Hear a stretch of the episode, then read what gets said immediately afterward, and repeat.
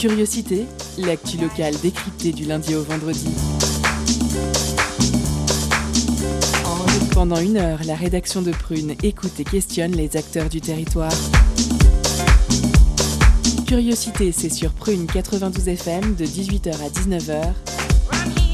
Et ça commence maintenant.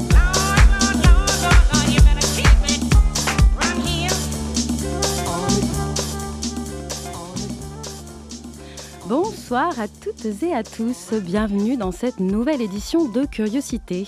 Nous sommes le lundi 11 avril 2022 et vous êtes bien sur Prune 92 FM. Depuis cette semaine, je vous fais partager mes amours, mes emmerdes, ma vie dans mon billet d'humeur du lundi. Et ce soir, pour être honnête, j'ai le cœur gros. Pire, je pense que j'ai pas vraiment les mots pour exprimer ce que je ressens. Comme 49 millions de Français ce dimanche, vous êtes allés, plein d'espoir pour certains, plein de résiliation pour d'autres, faire votre devoir de citoyenneté. Clic-clac, à voter, et aussi rapide que le Z de Zorro sur le ventre du sergent Garcia, tel un justicier masqué drapé de son rideau d'isoloir en guise de cape, vous vous êtes jeté à l'eau. Les jeux sont faits, qu'il en soit ainsi. Et j'insiste moi sur le mot jeu, car j'ai la sensation parfois d'assister à un combat de gladiateurs, mais sans le cuir, ou une partie de Monopoly grandeur nature en ce moment. Quoique, on serait plus sur une demi-finale de Camoulox depuis hier soir, pour ceux qui connaissent. Je me suis couchée en colère. Je me réveille dépitée, avec un bras en vrac. Alors, certains ne le voient pas. Alors, j'imagine que j'ai dû taper dans les murs euh, toute la nuit sur qui je ne sais pas. Et un petit eczéma bien sympa. Alors, certains diront le pollen, Julie. Mais moi, étant de mauvaise foi, j'accuse plutôt le côté ubuesque de ces élections. Et ubuesque, c'est peu dire, car la blague de la journée, c'est quand même Madame Pécresse qui lance un appel à la générosité des Français, alors surtout à ses électeurs, pour l'aider à renflouer les caisses, les caisses vidées par sa campagne électorale. Oh bah alors, ma Valou, la pilule est passe mal Alors moi, je l'ai trouvée nulle et inutile, mais ça, ça ne regarde que moi sur cette campagne. Mais je vois qu'elle peut encore me surprendre parce qu'elle ajoute une corde à son arc, l'indécence quoi. Bref, sans transition aucune, ils sont à mes côtés ce soir. Perrine, bonsoir Perrine. Salut Julie. Ayane à ma gauche. Salut. Anthony et Camille à ma droite. Bonsoir. Et bonsoir et à la réalisation ce soir Constance. Coucou Constance. Salut. eh ben merci d'être là à tous. J'espère que vous allez bien, que vous avez passé un bon week-end. Au programme de ce lundi 11 avril, comme vous vous en doutez évidemment, je viens d'en parler, mais on va en reparler de ces élections présidentielles et des résultats de ce premier tour. Du coup, Perrine, pour l'interview du soir, a la chance de recevoir Arnaud Leclerc, qui est professeur de sciences politiques à la faculté. Il va nous commenter, décortiquer ces résultats de premier tour et peut-être aussi, je l'espère, nous préparer à ce qui nous attend sur le second tour, voire après. Ça va être très intéressant, je le sens.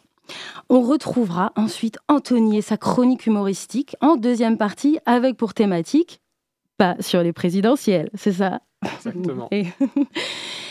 N'oubliez pas la pause cadeau de 18h30 avec Julien. Je vous rappellerai tout à l'heure le mot-clé à envoyer. Puis, en deuxième partie d'émission, on passe pour le focus avec Ayane. Euh, sur le, on va parler du collectif Émergence, un collectif de créateurs locaux de mode responsables des pays de la Loire. Donc on reçoit Stéphanie Bouet, qui est présente du collectif.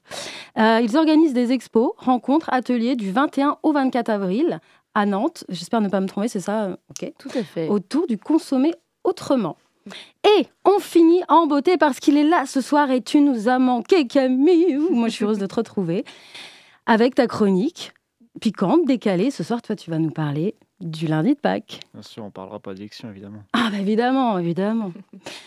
Allez, on est parti ensemble pour une heure d'émission. Installez-vous confortablement. Curiosité, c'est maintenant. Culture, questions sociales et politiques, environnement, vie associative. On en parle maintenant dans l'entretien de curiosité.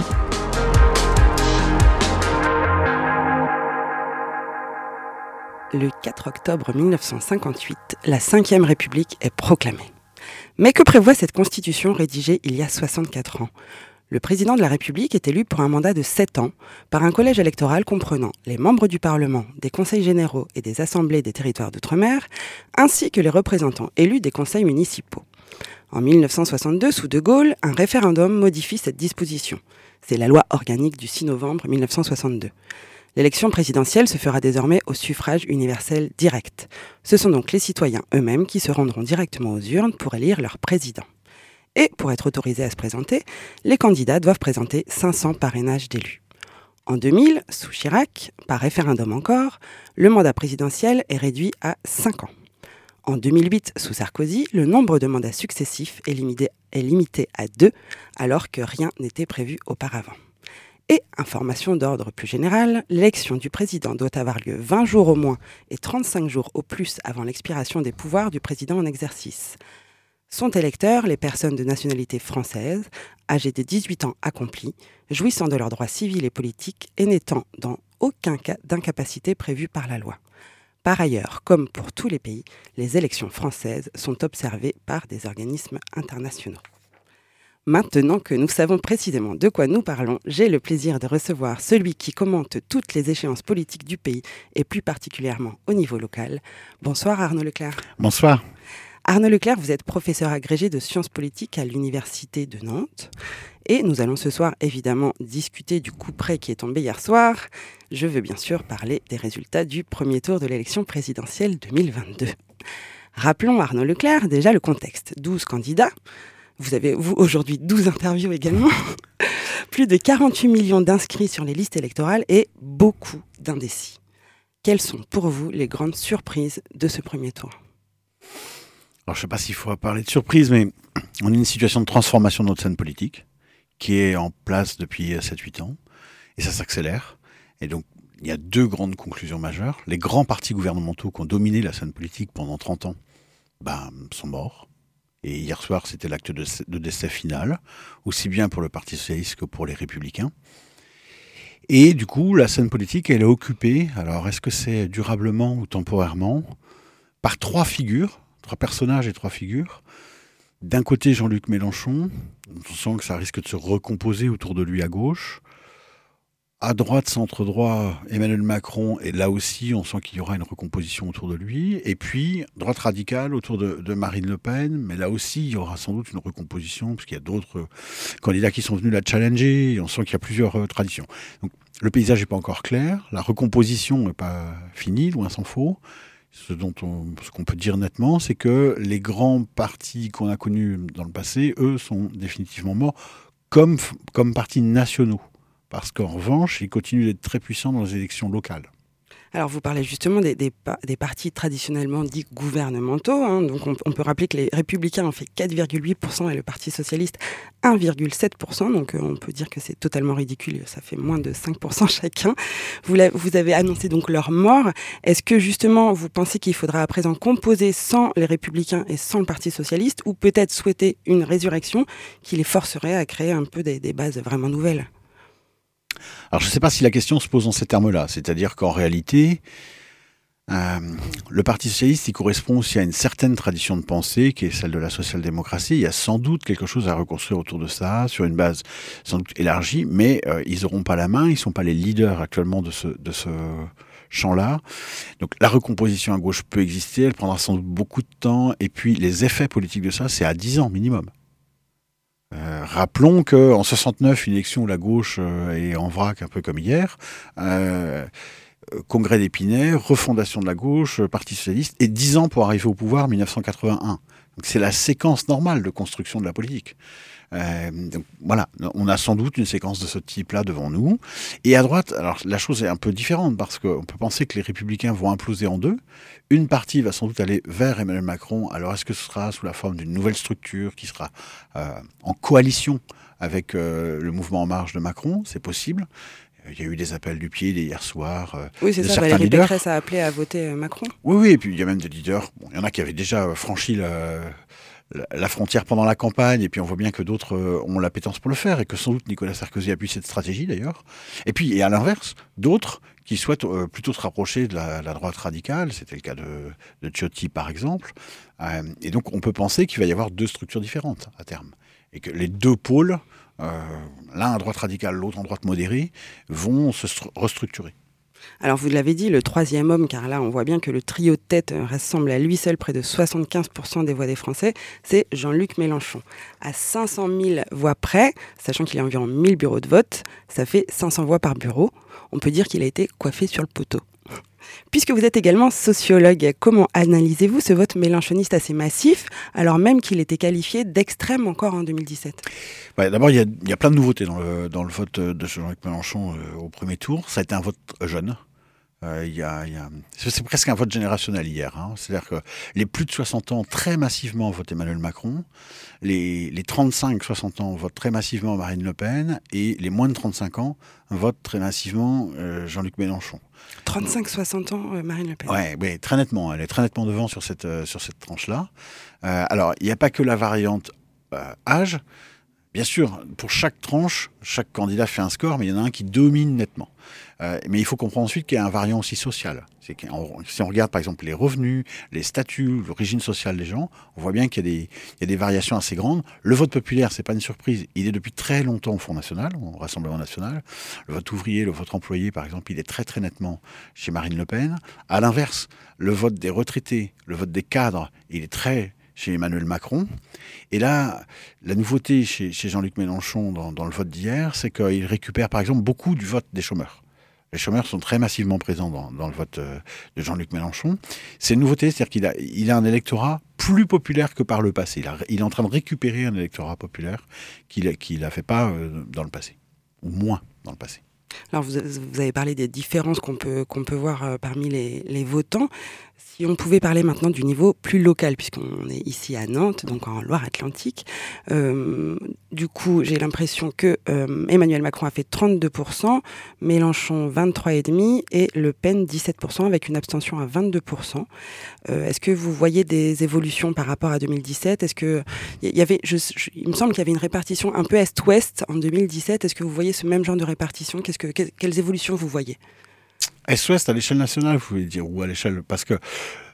Est-Ouest, c'était à l'échelle nationale, et puis après en local, est-ce que vous voyez des évolutions? Euh, L'ouest de la France est une terre macroniste depuis 2017, c'est très clair. Mais il y a quand même un changement important qui s'est passé là. Euh, en 2017, c'était une grande partie de l'électorat euh, de centre-gauche qui avait été voté Macron. en 2022, c'est pas du tout ça qui se passe. C'est essentiellement un électorat des républicains qui a été siphonné par euh, la présence d'Emmanuel Macron et ils ont été votés. Donc c'est pas du tout les, les, mêmes électeurs en réalité. Pour autant, en 2017, il a siphonné la gauche et là, il a siphonné la droite. Quoi. Oui, oui, oui, complètement. Euh, mais entre-temps, les électeurs de gauche, ils sont repartis en 2022, soit vers l'abstention, soit vers d'autres candidats, euh, de manière un peu explosée. Et il, a, il a largement perdu ça. Ce qui fait qu'on a l'impression qu'il progresse un peu, mais en réalité, il a surtout renouvelé beaucoup son électorat. C'est quelque chose d'inhabituel. Euh, alors après, on reste une terre euh, macroniste, hein, toute la région d'ailleurs, euh, même aussi la Bretagne à côté. Ça reste des terres où Emmanuel Macron fait des scores bien plus importants que dans d'autres régions de France. Et ça tient pour partie alors, si on prend la Vendée au, poids, par exemple, des retraités, il, a fait presque grand chelem, j'allais dire, en termes de résultats. Mais l'importance du nombre de retraités joue, dans, puisque c'est un vote qui lui est très dédié, puis c'est une terre de droite, et donc comme les, républicains ont été siphonnés, ben, on les retrouve. Dans la Loire-Atlantique, c'est pareil, il, y a, un, vote, il a absorbé le vote des républicains, clairement. et donc, il faut faire attention à ça, c'est pas les mêmes électeurs. Hein. Ben, le contexte est assez différent, c'est pas les mêmes électeurs. Mais il progresse. Alors justement, une dernière petite question avant de faire une pause musicale, parce que même si économiquement son mandat à Emmanuel Macron est considéré comme honorable, le mandat euh, économique, hein, on peut tout de même dire sans trop s'avancer que le quinquennat Macron était assez houleux et a donné euh, des nausées à beaucoup de Français. pour citer juste la crise sociale inédite des Gilets jaunes en 2018, le blocage du pays avec une annonce des réformes des retraites comme cadeau de Noël 2019, euh, la gestion humaine catastrophique de la pandémie depuis 2020, et que dire de sa condamnation pour l'inaction climatique. Malgré cela, le score d'Emmanuel Macron, 27,6%, est largement supérieur non seulement à celui des autres candidats, mais aussi à son propre score de 2017, puisqu'il était de 24%. Donc, euh, vous, comment vous expliquez ce, haut score? Vous venez déjà d'en dire un petit peu. Et est-ce que vous croyez qu'en tant que président sortant, il a des éléments de contexte favorables? Et je pense notamment à la guerre en Ukraine, par exemple. Il y a des éléments de contexte favorables, ça c'est certain. Euh, il y a aussi une espèce de calcul stratégique. Euh, je, me présente très très tard, euh, je parie sur le contexte, je fais pas campagne et finalement le contexte va être assez légaliste. Il y a un chef à bord, on est en pleine crise et donc on va reconduire le chef, etc. ces calculs-là sont quand même un peu bas de gamme et, on va avoir des difficultés sur la longueur parce qu'il y a une sous-estimation assez forte de la vague de fond qu'est la contestation. Il euh, faut quand même voir que la contestation grimpe aussi bien par la droite radicale, qui progresse très fortement, il n'y a pas que Marine Le Pen, et de l'autre côté, par l'ensemble du vote de gauche qui progresse aussi très fortement. Et donc, l'impression, c'est que Emmanuel Macron n'est pas en mauvaise posture parce que son score est meilleur, mais ne l'oublions pas. Si on calcule Emmanuel Macron plus les Républicains, ça a perdu 11 à 12 points entre 2017 et aujourd'hui.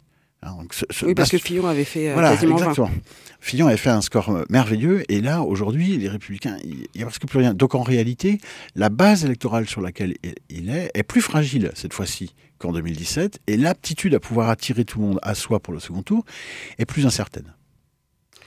En parlant de guerre euh, de l'Ukraine, on arrive déjà au milieu de notre entretien. Nous retrouverons juste après la pause musicale Arnaud Leclerc, professeur agrégé de sciences politiques à l'Université de Nantes, pour décrypter les résultats de ce premier tour de l'élection présidentielle et envisager la suite. Savourons lors de cette pause un Bob Marley mythique qui, lui, s'inspire d'un discours de Haile Selassie, empereur d'Éthiopie, prononcé devant l'Assemblée générale des Nations unies à New York en 1963 pour dénoncer la guerre c'est bien sûr le titre War de Bob Marley. Écoutez bien la sagesse de ses paroles.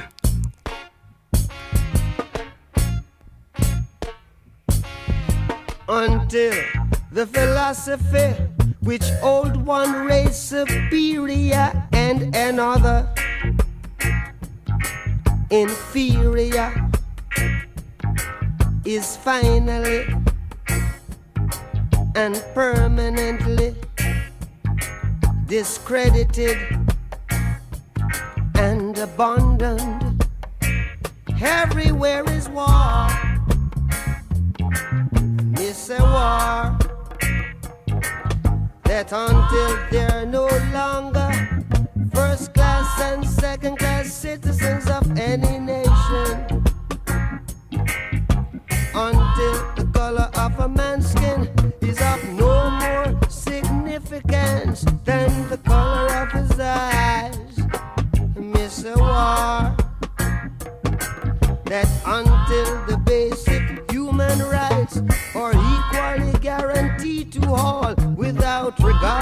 regard to race. This a war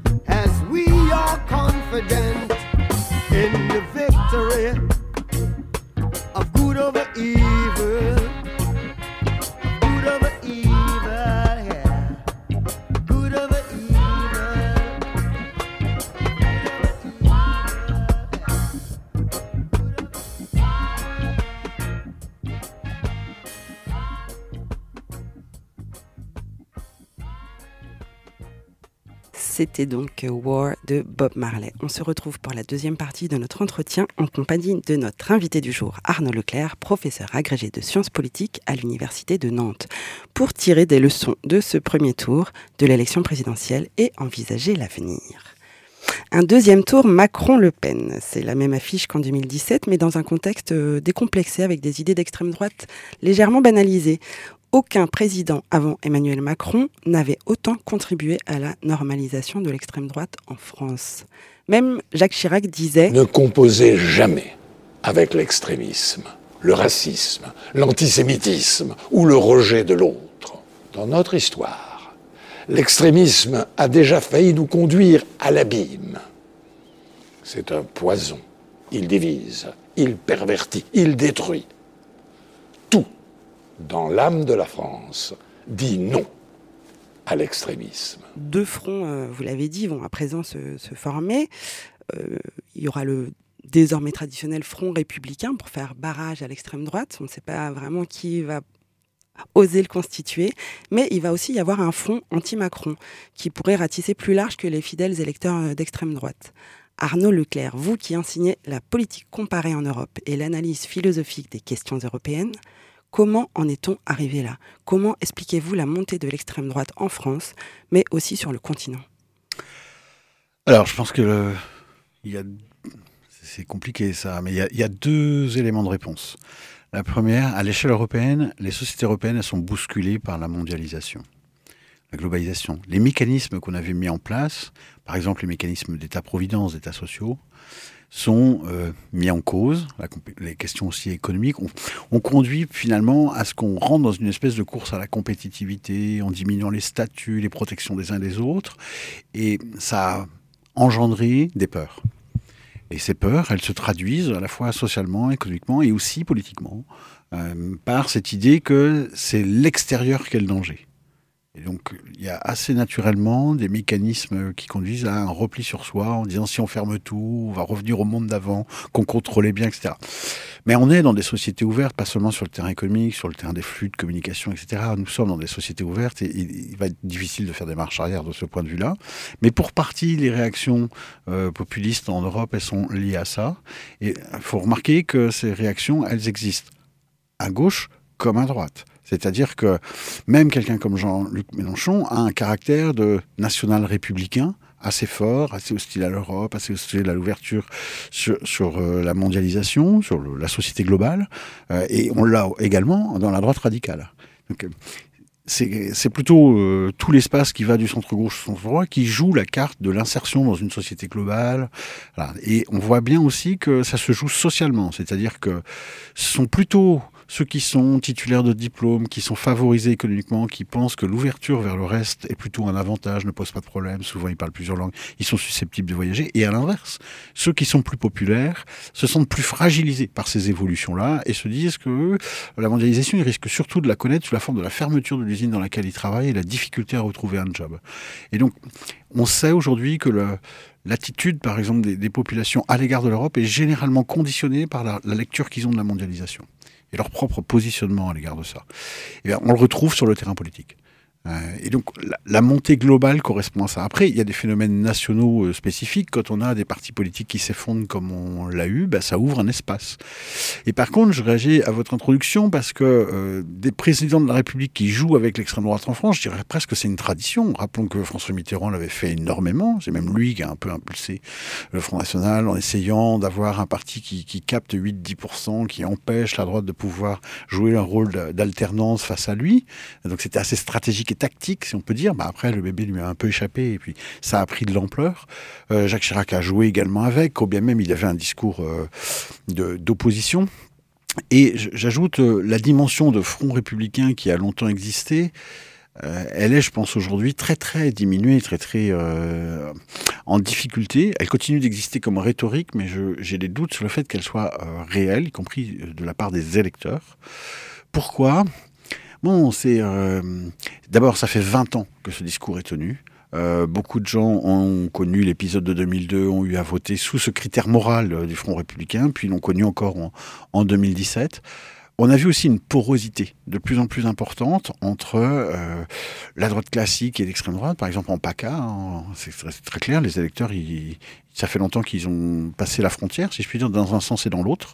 Mais, en 2002, euh. les, Français sont descendus dans la rue quand même. Oui, c'était nouveau, c'était un choc, etc. Et donc évidemment, ça a joué un rôle très structurant. Euh, on est loin de cette période-là. Je suis pas du tout sûr que c'est le même. Euh. Et puis aussi, il y a eu tout le travail de dédiabolisation par, par le, Rassemblement national, qui a pas du tout le même contenu, la même image. Je, dis souvent, quand je veux être provocant, je dis souvent, si vous cherchez le programme de gauche de 81 de François Mitterrand, relance de services public en campagne, logique keynésienne, etc. Lisez Marine Le Pen. Ouais, il n'y a peut-être pas trop de choses sur l'immigration. Ah non, pas du tout, là. Sur ce créneau-là, pas du tout. Mais ce, qui est intéressant, c'est que. Euh, alors, il y a aussi des éléments keynésiens, par exemple, dans, le discours de Jean-Luc Mélenchon, mais il n'y a finalement pas tant d'acteurs que ça qui sont aujourd'hui sur euh, un acteur public qui joue un rôle structurant, etc. Bizarrement, Emmanuel Macron, qui l'a fait pendant le Covid en lâchant les vannes, ne le, ne le tient pas du tout comme discours et, comme objectif. Et donc on, mesure à quel point le paysage politique et même le paysage intellectuel qui est derrière a considérablement changé. Et l'idée de la peur du Rassemblement national, je crois, continue d'exister et joue auprès de certaines populations. Mais je crois plus de manière aussi massive et globale que ça a pu être en 2002. Même encore en 2017, il y avait encore un rôle plus important qu'aujourd'hui. Alors on va aussi parler évidemment de l'abstention qui fait 25% euh, lors de ce premier tour. Donc hier, pour ce premier tour, dimanche 10 avril, c'est tombé au début des, vacances nantaises. Euh, quant au deuxième tour, lui, il tombe en pleine vacances de Pâques, des trois zones en même temps. Moi, je me demande un petit peu comment euh, ces dates de scrutin présidentiel ont été, ont été prises, puisque normalement, c'est organisé plutôt au mois de mai. Et euh, comme l'abstention était un sujet euh, préoccupant, comment vous jugez euh, le choix de ces dates de scrutin? On a tous été surpris par le calendrier lorsqu'il a été proposé. Honnêtement, il avait quelque chose de, de, bizarre, pour pas dire incongru. c'est bizarre de voter si tôt, c'est bizarre de voter en pleine vacances. Mais c'était un peu cohérent aussi avec la stratégie. Euh, je veux pas vraiment de campagne, je veux pas vraiment me présenter. Enfin, le côté basse intensité de cette élection, dont on savait par ailleurs, on avait plein d'indicateurs, qu'elle intéressait peu les gens. Beaucoup, beaucoup de gens nous montraient, euh, puisqu'on a des indicateurs, notamment le CEVIPOF, son étude d'avis politique qui suit ça de très près, euh, on avait des indicateurs de désintérêt pour la politique et la campagne qui étaient extrêmement importants. Hein. Plus de 60% des Français nous disaient ça me passionne pas, ça m'intéresse pas. Donc, c'était tout ça était convergent pour organiser une situation qui n'était pas très scène sur le plan de la, participation. Et de fait, même si euh, l'élection présidentielle, c'est et de loin la seule élection qui mobilise vraiment lourdement en France, euh, pour autant, on a 25%, je presque dire, c'est pas mauvais comme résultat. Ça aurait pu être bien pire. Alors comment lutter contre l'abstention? That is the question. Si c'était un vœu pieux des candidats, au lieu de faire peser la culpabilité sur les Français qui se désintéresseraient du, débat politique, qui est en dessous de tout, euh, soit dit en passant, n'aurait-il pas d'ores et déjà pu mettre en place un certain nombre de réformes face à cette abstention? Je pense à, une réforme constitutionnelle, par exemple. Bah de quel type? Rendre le vote obligatoire? Euh, franchement. Euh, ou, établir un seuil au-delà duquel euh, l'abstention annule une élection, des choses comme ça?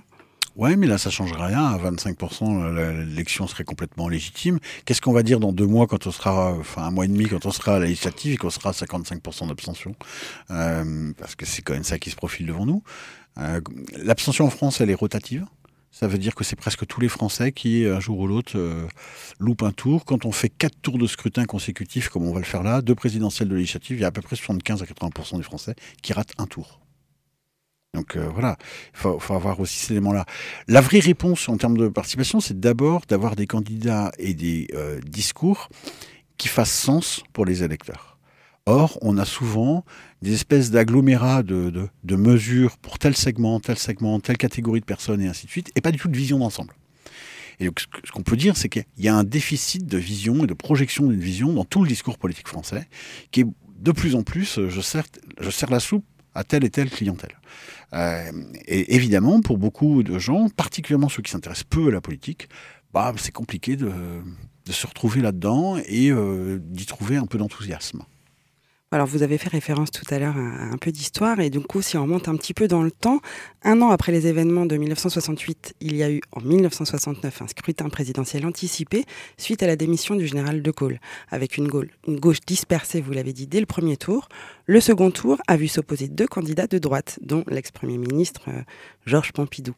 La consigne de vote du communiste Jacques Duclos, qui est arrivé troisième avec 21% des voix, a été de ne pas choisir entre blanc-bonnet et bonnet blanc. 1969 a marqué un record d'abstention à un deuxième tour d'élection présidentielle avec plus de 30%. Est-ce que vous voyez, comme moi, des similitudes entre ces deux scénarios de 69 et 2022 euh, Il y en a un, je le signalais tout à l'heure, c'est l'état de désorganisation de la gauche. Et le fait qu'elle soit pour la deuxième fois absente du second tour. Donc ça veut dire pour les électeurs de gauche, il va être très difficile de se mobiliser pour aller voter. C'est clair.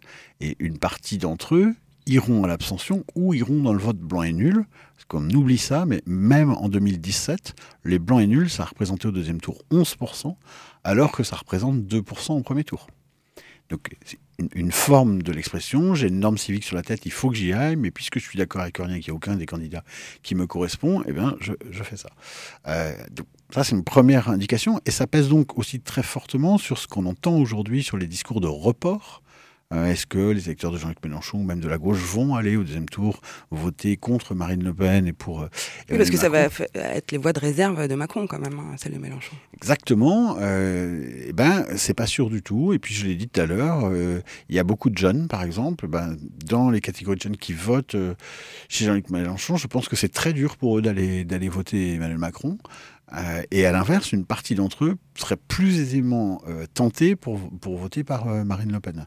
Donc en réalité, je pense que le second tour se révélera sans doute beaucoup plus serré qu'on ne le dit, par exemple, que les projections le disaient hier soir nous aurons un débat d'entre-deux tours assez passionnant. Cet entretien touche déjà à sa fin. Merci beaucoup Arnaud Leclerc d'avoir répondu à mes questions sur Prune ce soir. Je rappelle que vous êtes professeur agrégé de sciences politiques à l'Université de Nantes et vous nous avez aidé ce soir à décrypter les résultats du premier tour de l'élection présidentielle qui s'est achevée hier. Peut-être nous retrouverons-nous, aurons-nous le plaisir de vous voir à l'issue du deuxième tour, qui sait? Volontiers, avec plaisir. Je vous remercie par avance, chères auditrices, chers auditeurs. De mon côté, les bras m'en tombent après ce résultat et je me garderai de tout commentaire personnel. Quoi que vous fassiez le 24 avril prochain, faites-le en âme et conscience, car l'insouciance n'a ici plus de rigueur. Ciao. Eh bien, merci Perrine. Tout de suite, une petite pause musicale avec Peter Pan de Cheongo.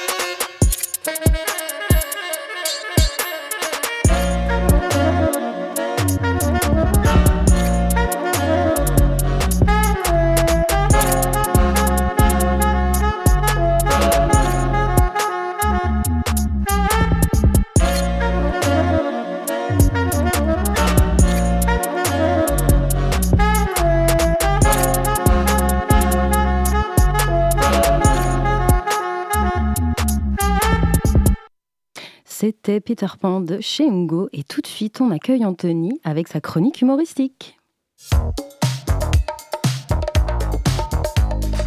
Étonnante, perspicace, amusante, actuelle, les chroniques de curiosité.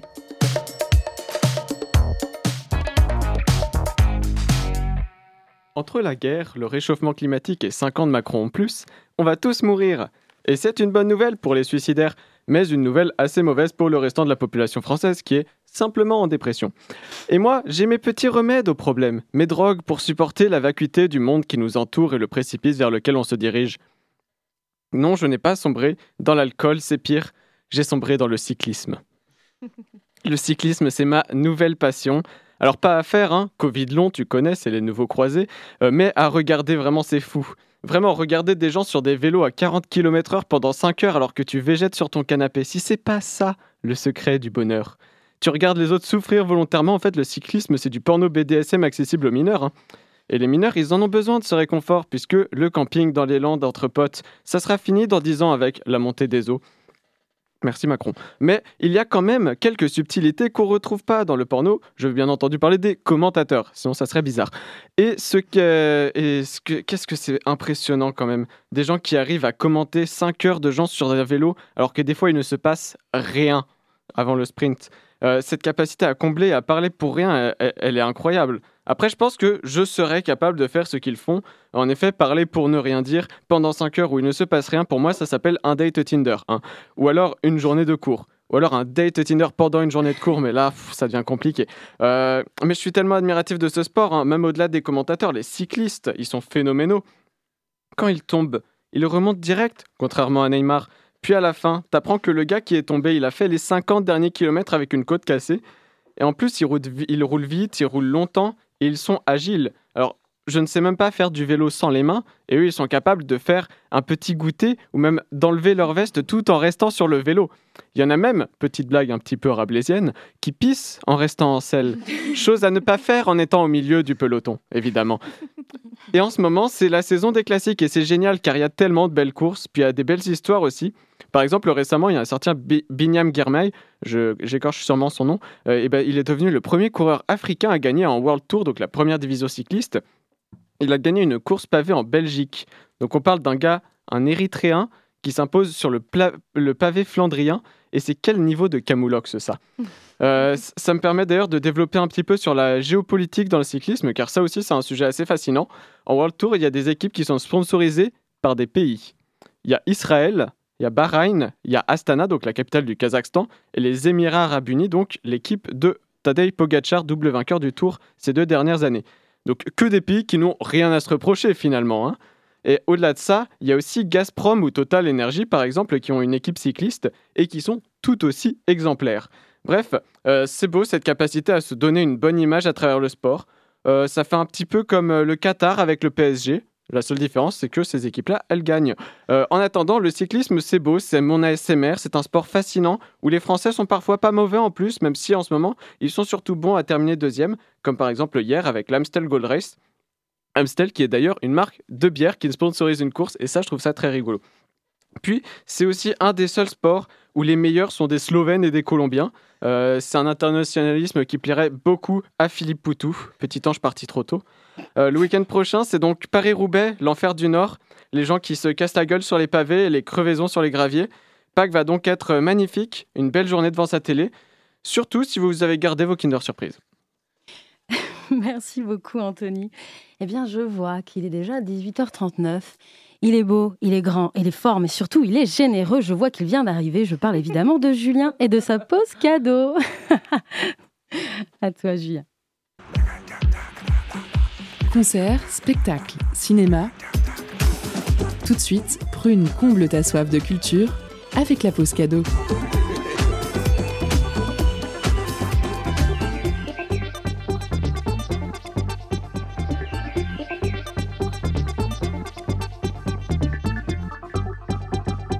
Ce soir, Prune vous fait gagner des places pour la 7 édition du Grand Bazar, vendredi et samedi soir à V. Le Grand Bazar, c'est deux soirées de live et DJ set éclectiques avec des artistes locaux pour préserver la chaleur qui règne naturellement au festival. Vendredi soir, le collectif Subconscience assurera un live en plein air entre afrobeat, techno et house. Et samedi soir, place au live avec 5 artistes aux influences bien différentes qui s'enchaîneront tout au long de cette soirée sous chapiteau. Avec du reggae, de l'Irish folk, de la musique latine, de l'électro groove et de la chanson française. Alors envoyez Tournesol pour emporter vos places. Tournesol en message direct sur l'Instagram de Prune. Je vous laisse en musique avec Tout ira bien de Philémon, présente au Grand Bazar samedi.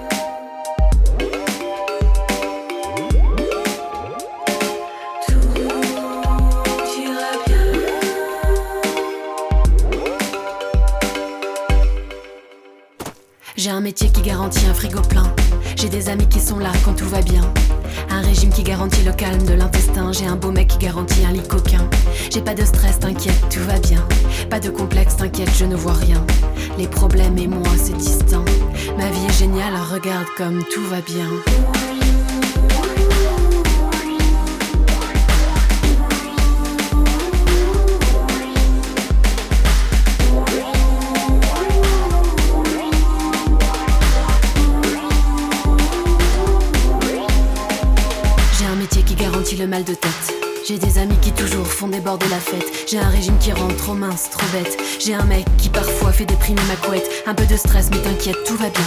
Quelques complexes, y'a que de dos que je ne vois rien. Quelques médocs pour mettre les pensées en veille. Ma vie est géniale, regarde, j'ai presque hâte d'être vieille. Tout ira bien, tout ira bien, tu vois. Tout ira bien, regarde, est-ce que tout ira bien, tu crois? Tout ira bien, tout ira bien, tu vois. Tout ira bien, regarde, est-ce que tout ira bien, tu crois?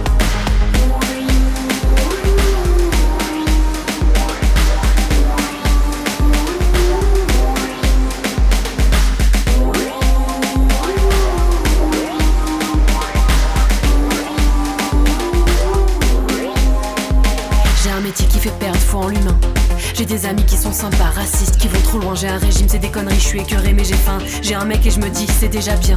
J'ai trop de stress, parfois je m'inquiète pour rien. Trop de complexes, je pleure quand je prends un bain. Plus de médocs, j'y penserai demain. Ma vie est géniale, pas mal quand mes rêves sont éteints. Tout ira bien, tout ira bien, tu vois. Tout ira bien, regarde, est-ce que tout ira bien, tu crois? Tout ira bien, tout ira bien, tu vois. Tout ira bien, regarde, est-ce que tout ira bien, tu crois? Tout ira bien, tout ira bien, tu vois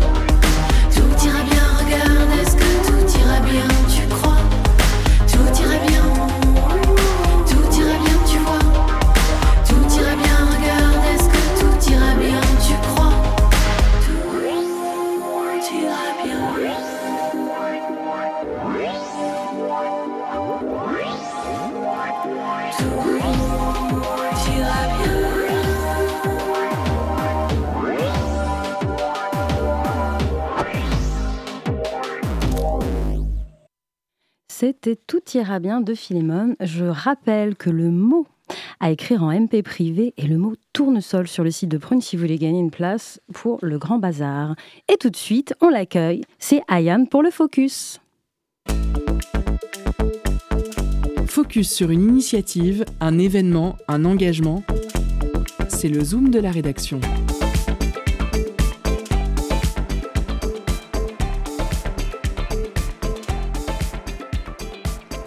Bonsoir chers auditeurs. Ce soir, focus sur la mode éco-responsable avec le collectif Émergence, qui fédère depuis 2004 des créateurs et des artisans mode et accessoires des pays de la Loire, qui ont en commun la production en circuit court et le désir de mutualiser leurs énergies. Le collectif met en valeur la créativité locale et les pratiques responsables à travers la marque Made in Situ. Dans le cadre de Sting, les journées nantaises de la créativité, qui auront lieu du 21 au 24 avril, le collectif Émergence expose au hangar 32 la collection Made in Situ, une collection mode et accessoires surcyclés et réalisée à partir de matières textiles et cuir cédées par des entreprises du territoire. Cet événement est aussi intégré à la Fashion Revolution Week, une campagne mondiale pour sensibiliser le public aux enjeux liés à l'industrie de la mode. Pour nous en parler, nous recevons à l'antenne Stéphanie Boué, la présidente du collectif Émergence. Bonsoir Stéphanie Boué. Bonsoir. Alors tout d'abord, est-ce que vous pouvez nous parler brièvement de la genèse de votre collectif, euh, donc Émergence, euh, à laquelle vous, que vous présidez, s'il vous plaît? Alors tout, voilà, nous sommes une association qui a été créée euh, en 2004, au départ par des, créateurs de mode qui étaient installés à Nantes et qui souhaitaient mutualiser,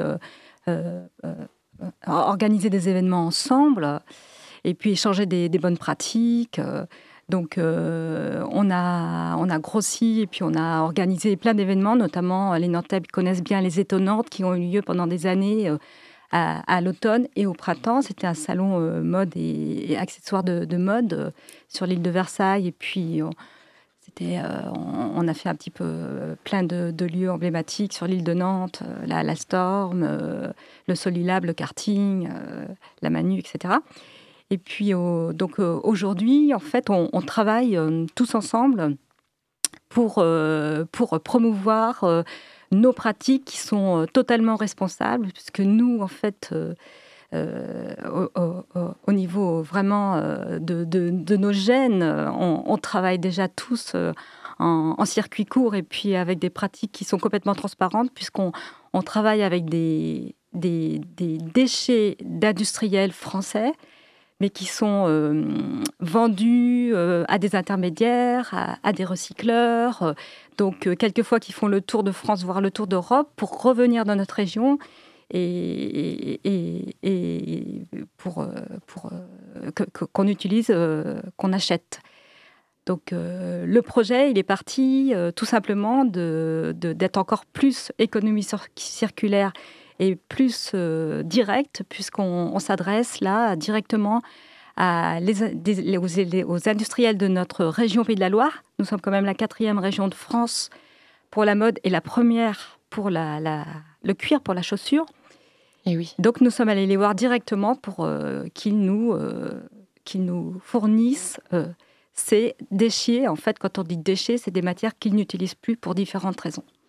Et donc les, créateurs qui, sont membres du collectif, ils ont déjà intégré ces pratiques-là ou est-ce que justement le collectif leur permet de les, de les intégrer et de les mettre en pratique euh, de plus en plus ou comment ça se passe? Il y a les, toutes les situations. En fait, chacun a, développé son, son process de fabrication, de distribution, son modèle économique.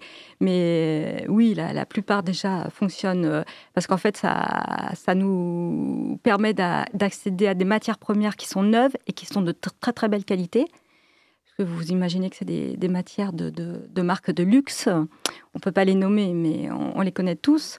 et donc, c'est des matières auxquelles on n'aurait jamais accès euh, financièrement.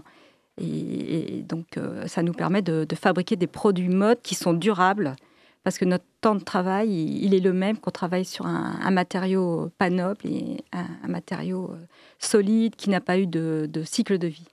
Mm. Et la, la, collection euh, Made in Situ, qui sera exposée euh, du 21 au 24 avril au Hangar 32, est une collection issue de matériaux surcyclés. Mais qu'est-ce que c'est le surcyclage? Alors le surcyclage, c'est l'upcycling, mais le surcyclage, c'est en français. Ça veut dire qu'on donne une valeur ajoutée à un déchet mais en fait, on ne change pas sa, vocation première. C'est des matériaux qui sont faits pour faire des articles de mode. Et nous, on, en, fait des, des, articles de mode, mais selon nos modèles, euh, notre, notre style. Euh, voilà. Et la campagne euh, Fashion Revolution Week, dans laquelle sera intégrée l'exposition mm. du coup de la collection Made in Situ, a pour but de sensibiliser le public aux enjeux liés à l'industrie de la mode est-ce que vous pouvez rapidement nous parler euh, de ces enjeux? Oui, alors euh, l'association Fashion Revolution euh, a été créée en 2014 suite à, l'effondrement du Renzo au Bangladesh qui a fait plusieurs centaines de, morts. Et donc maintenant, il y a des, des, antennes partout dans le monde. Et pendant la semaine anniversaire de cette catastrophe, les acteurs de la mode euh, organisent plein d'événements pour sensibiliser le, public à, une mode plus responsable. Euh, vous avez dû voir des campagnes de communication, qui fait mes vêtements, comment sont payées les ouvrières? Voilà, donc pour juste que le, consommateur, tous, on se pose la question, ce que je porte, d'où ça vient, qui l'a fabriqué, et, tout simplement, parce que c'est une seule chose qu'on a en commun, c'est de, s'habiller. Et est-ce que vous voulez nous parler de, cet événement donc, qui aura lieu au hangar 32 au Quai des Antilles. Euh, c'est le bâtiment, le, hangar où la Samoa expose en permanence euh, son projet d'aménagement euh, de l'île de Nantes. Donc, en fait, c'est notre première collection commune sur Cyclé, puisqu'on travaille tous dans nos ateliers séparément. Et là, c'est la première fois que collectivement, on a collecté des, des, matières premières auprès de quatre entreprises. donc, je peux les nommer. Il y a il y a Shoemaker, euh, Pomme d'Api, qui nous a donné des, très, très beaux cuirs, des cuirs très fantaisie, des pollénés, euh, jaune fluo, euh, des, des, cuirs imprimés très, très originaux. ensuite, on a une entreprise de Vendée, GTEX, à Chaland, qui nous a donné des, tissus, quelques tissus, des textiles, notamment ce qu'on appelle des squelettes, qui sont vraiment les, euh, ce qui reste quand on a découpé, euh, c'est vraiment les, chutes euh, de tissu. on a également la, belle entreprise Royal Mer à Clisson, qui, fait des, qui tricote et qui fait des, pulls marins. Donc là, ils ont été très généreux. On a des, on a des très beaux panneaux de, très belles matières, des panneaux de tricot. Donc là, on, s'est régalé et on, et on, a complètement détourné. Donc évidemment, on n'a pas fait des, des, pulls marins. On a fait des, on a fait des suites, on a fait des, des, robes bustiers, enfin plein de choses à découvrir. Et puis euh, la quatrième entreprise, euh, euh, c'est Bessolfin, aussi une entreprise de, textile qui a plusieurs marques. D'accord. Très bien. Et, à, quoi aura accès le public en se rendant à, à cet événement à la au hangar. Euh, hangar 32. Merci. hangar 32. Alors, à partir du jeudi 21 avril, euh, donc à partir de 14h, euh, on aura au rez-de-chaussée, on aura l'exposition de, de, nos pièces, tous ensemble, mis en scène. Et puis, on propose tous les après-midi des ateliers de rencontres sur nos pratiques responsables, des, une table ronde le vendredi soir à 22 avril où on, pourra échanger aussi avec les industriels, retour d'expérience entre les, artisans créateurs, les industriels et, euh, et, tout le monde est invité. Ensuite, on aura le vernissage à 22h, euh, pas à 22h, pardon, à 18h. voilà. Et euh, à l'étage, on, a, on aura l'espace à l'espace mezzanine où on, proposera une petite boutique éphémère ah. où on pourra rencontrer les adhérents du collectif. On est une trentaine d'adhérents. Et on, nous sommes de toute la région Pays de la Loire. On a des, des Mansoises, des, des Vendéens. Il nous, nous manque que des Mayennais. Super. Bon, bah, merci beaucoup euh, d'avoir répondu à mes questions. C'était passionnant, mais c'est déjà la fin de l'interview.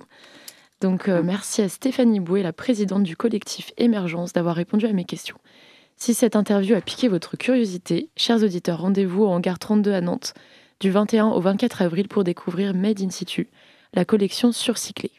C'est gratuit et ouvert à tous et à toutes. Merci beaucoup Ayane. Merci beaucoup à notre invité du soir, Stéphanie Boué. Et tout de suite, j'espère que tu es dans les starting blocks parce que c'est à toi Camille. C'est parti pour ta chronique du soir.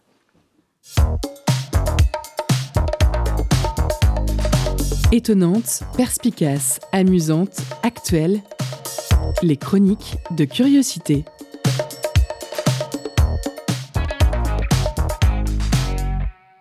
Bonsoir à tous, ça faisait longtemps. Eh oui, mais que voulez-vous, je n'interviens que toutes les deux semaines. Et il y a deux semaines, j'étais occupé, puisque j'étais à une super fiesta de type enterrement familial. Et alors, figurez-vous que ça aurait pu être encore plus long, parce que j'hésitais jusqu'au dernier moment à faire cette chronique, étant donné que je suis sur la pente de la dépression. Alors en général, je vous parle pas de moi, j'aime pas ça, je trouve ça mégalo et pas forcément intéressant, mais là je déroge à la règle parce que j'ai un gros besoin d'extériorisation. Pour les habitués de ma chronique, vous vous dites bon, euh, tout ça c'est très bien, euh, mais tes états d'âme on s'en fout un peu. De quelle actualité vas-tu nous parler cette semaine?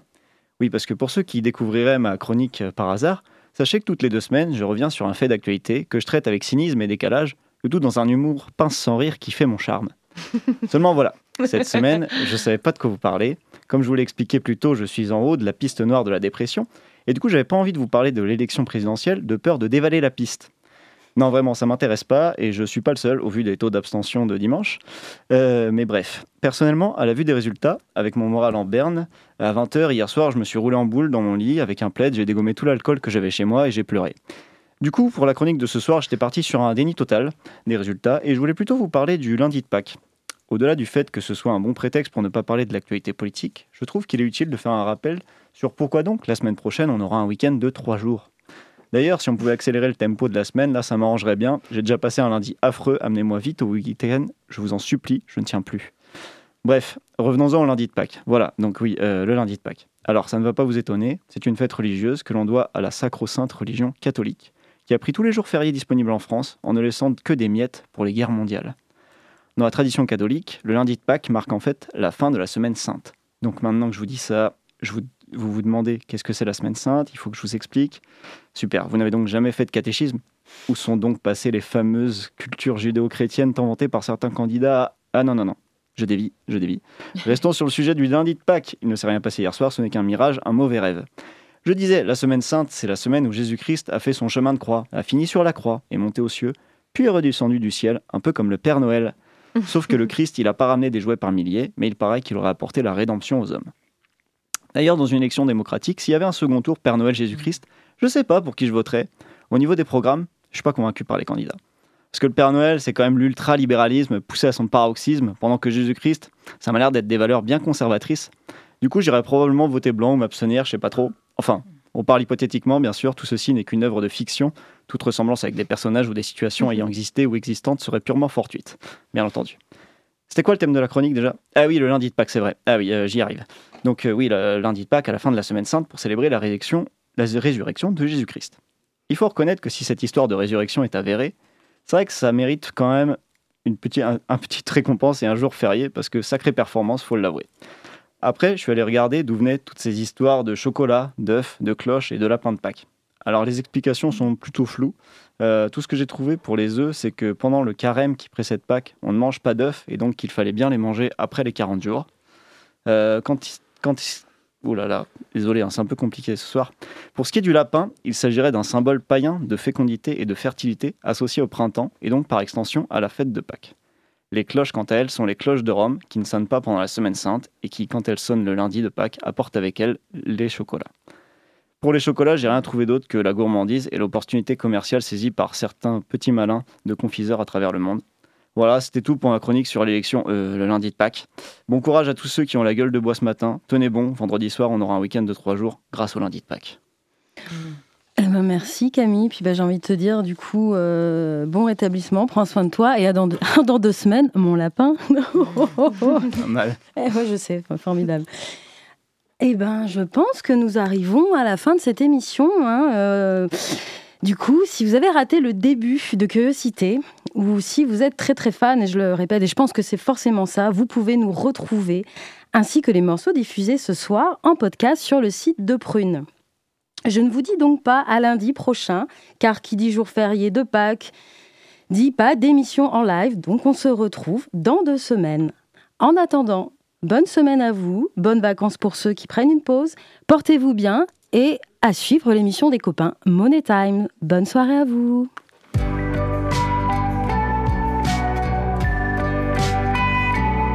Pour écouter ou réécouter Curiosité, rendez-vous sur le www.prune.net.